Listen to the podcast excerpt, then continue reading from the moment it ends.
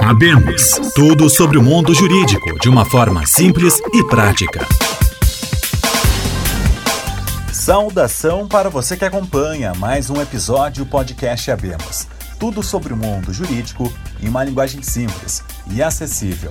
Produção do curso de Direito da Unisc, trazendo nessa semana o conflito Rússia e Ucrânia o tema tomou conta dos noticiários ao longo das últimas semanas e diplomatas alertam para a possibilidade de um combate armado.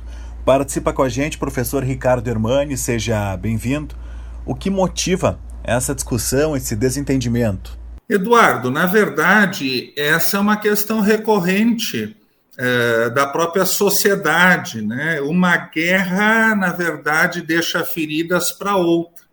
Se nós formos passar nesse debate todo aí da Ucrânia, da Rússia, toda essa discussão que está havendo, e olhar um pouco para trás, o que, que vai acontecer?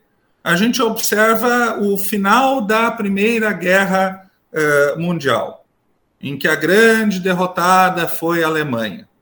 Então, a, a, a, derrota da Primeira Guerra Mundial deixa na sociedade alemã uma chaga, um sentimento de inferioridade, o Adolf Hitler utilizou para fazer com que os seus seguidores e pudessem então constituir e apoiá-lo na constituição da teoria nazista e do próprio partido nazista alemão e com todas as suas atrocidades, todos os absurdos que dali decorreram. Então, se nós formos ver a Segunda Guerra Mundial, ela é consequência da chaga, ela é consequência eh, do, do, do, do, resultado da primeira.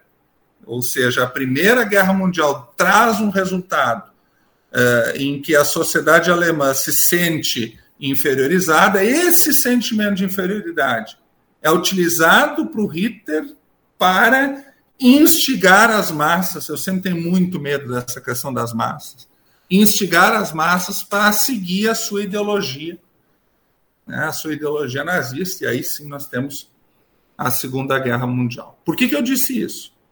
Porque a Segunda Guerra Mundial também deixa as consequências. A Segunda Guerra Mundial deixa a grande consequência de que os países que formam a, a aliança contra né, eh, Hitler, contra uh, uh, Mussolini contra os japoneses é uma aliança que vem do Ocidente com a, a Rússia. É uma aliança para derrotar as doutrinas fascistas. Só que, ao derrotar as doutrinas fascistas, deixam algo mal resolvido, que é a divisão da Alemanha né, em duas partes, a divisão de, de, de Berlim, o Muro de Berlim, e deixa muito próximo a questão é, do capitalismo versus socialismo. Ou seja, elas chegam muito próximo, mas, ao mesmo tempo, é, divide-se o mundo nessas duas ideologias. Essas duas ideologias são consequência, o seu fortalecimento de uma e de outra, consequência do êxito. Veja bem, o sucesso deles na Segunda Guerra Mundial também traz o fracasso da divisão do mundo em duas ideologias. E desde então começa a chamada Guerra Fria, ou guerra sem tiro, mas guerra com ameaça. Guerra sem tiro, guerra com ameaça. Se tenta criar uma organização pós-segunda guerra, que é a ONU. E aí vem todo o debate, o nascedouro principal da teoria do direito internacional público ou seja, o direito que rege as relações entre pessoas jurídicas de direito público, principalmente, então, estados.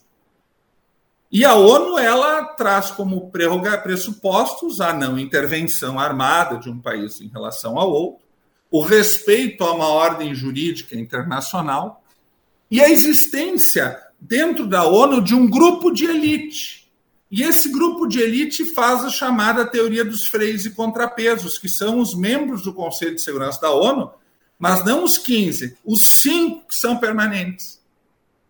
E desses cinco membros permanentes do Conselho de Segurança da ONU, um são os Estados Unidos e outro, hoje, é a Rússia. E cada um desses membros do Conselho permanente, do, membros permanentes do Conselho de Segurança da ONU, têm direito a veto. Nenhuma sanção da ONU pode ser imposta sem a unanimidade desses cinco. Então, quando houver divergência Estados Unidos e Rússia, jamais a ONU vai poder atuar no sentido de estabelecer sanções.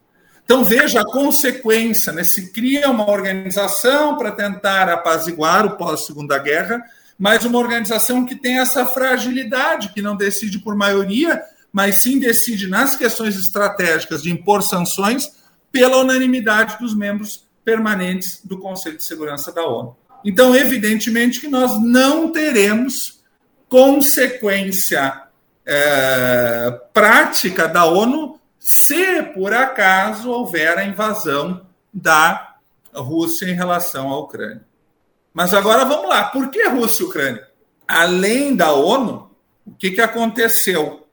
Tanto as, os países de sob a influência da Rússia, depois da União Soviética, criaram uma organização militar, quanto os países de influência do Ocidente, dos Estados Unidos, criaram uma organização militar que é a Organização do Tratado do Atlântico Norte. E a União Soviética, no final da década de 80, início da década de 90, ela se fragmenta em vários países. E esses países independentes que fazem um cordão ao redor da Rússia, a maioria deles foram aderindo à, à organização militar do Ocidente. E sobrou dois países com a fronteira com a Rússia. A Belarus, que tem um ditador, mas que tem o apoio da Rússia, e a Ucrânia.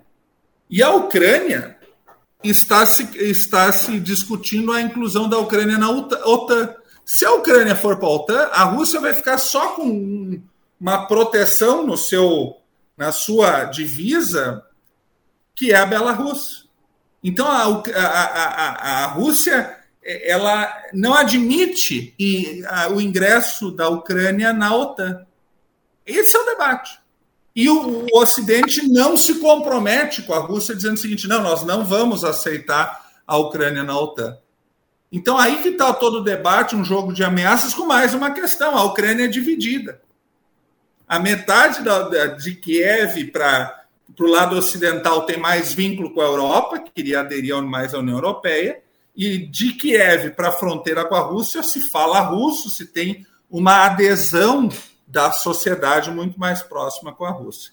Então, é, hoje, agora, enquanto nós estamos batendo esse papo, gravando um dia antes, já houve é, mais jogo de, de palavras do Putin numa entrevista agora à tarde, criticando o Ocidente. Então vejam que, que, que, a origem de tudo, primeira, segunda, e aí seria Bom, se isso acontecesse realmente, nós estaríamos diante de quase uma terceira guerra mundial. É muito sério.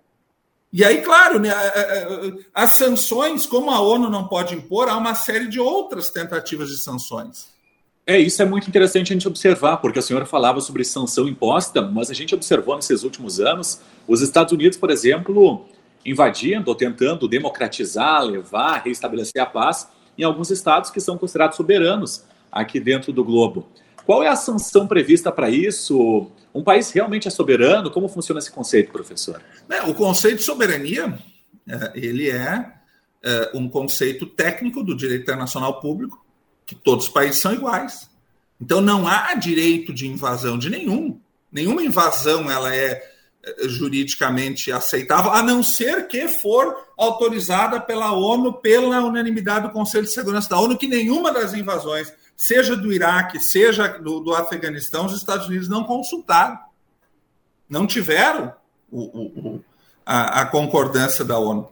Diga-se passagem, e o, e, o, e o Putin também, a Rússia não teve em relação à Crimeia, que fica abaixo ali da, da Ucrânia, que é mais uma região que, o, que a Rússia acabou eh, anexando em relação à Ucrânia. Na verdade, o direito internacional público, eu sempre brinco, ele vale para os fracos. Ele vale para aqueles que não têm poder militar. Dois países ficam fora, que é a, a, os Estados Unidos e, uh, e a Rússia. Desta forma, fechamos podcast Abemos. Tudo sobre o mundo jurídico em uma linguagem simples e acessível. produção do curso de Direito da Unisc. Voltamos na semana que vem. Até lá!